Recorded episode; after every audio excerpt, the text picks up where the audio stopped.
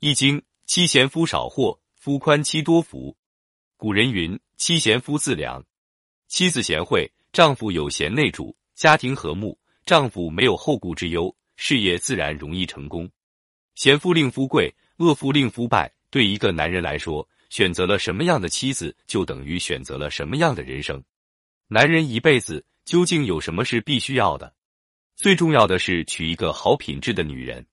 那么，怎样的女人才算是品质好呢？善良孝敬。周易坤顺也，坤道其顺乎？成天而时行。一个女人最重要的品质应该是善良柔顺，而且百善孝为先。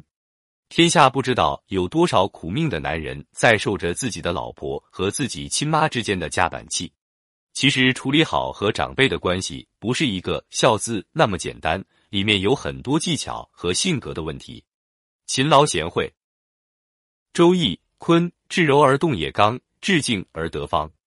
贤惠，这是千古不变的女性美德。说的具体一点，就是要能做饭、洗衣、照顾家人。即使家里有钱请保姆，也需要一个女主人来张罗打点一切。通情达理，古人有三礼的说法：身从情理，应该做的事亲自去做，做后也不生气、不埋怨、不后悔；心从道理，去除争贪搅扰的私心，心存全家的好处，所行之事自然处处合道；性从天理，以不动秉性为主，还要化除秉性，圆满天性，方能厚德载物。通情达理，用现代的话说，就是有教养。而一个女人的气质和教养，是丰富内心的流露，也是与别人真正拉开距离的所在。尊重丈夫，菜根谭：汉妻构碎，真不若耳聋也。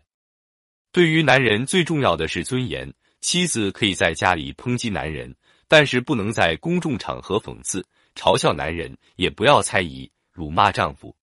一个不懂维护丈夫尊严的女人是很愚蠢的女人，把丈夫看作国王，妻子就是王后；把丈夫看作侍从，妻子就成了仆人。尊重自己的丈夫，宽容包容他，永远待他如国王，那么妻子自然会得到身为国王的王后应有的一切。教子有方，俗话说：一代无好妻，十代无好子。母亲对孩子的言传身教，对孩子的成长非常重要。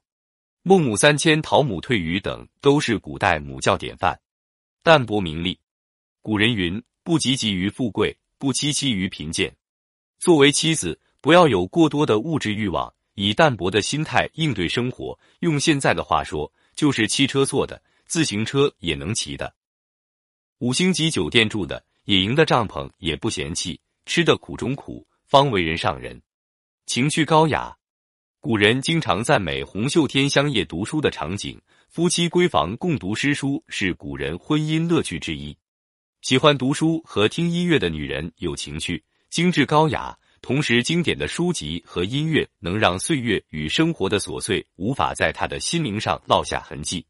婚姻生活是一个有颜色、有声息、有动静的世界，需要充满情趣，才不会成为死水一潭。需要一点浪漫，纵使太阳和星月都冷了，群山草木都衰尽了，婚姻的光芒还能在记忆的最初，在任何可见和不可知的角落，温暖的燃烧着。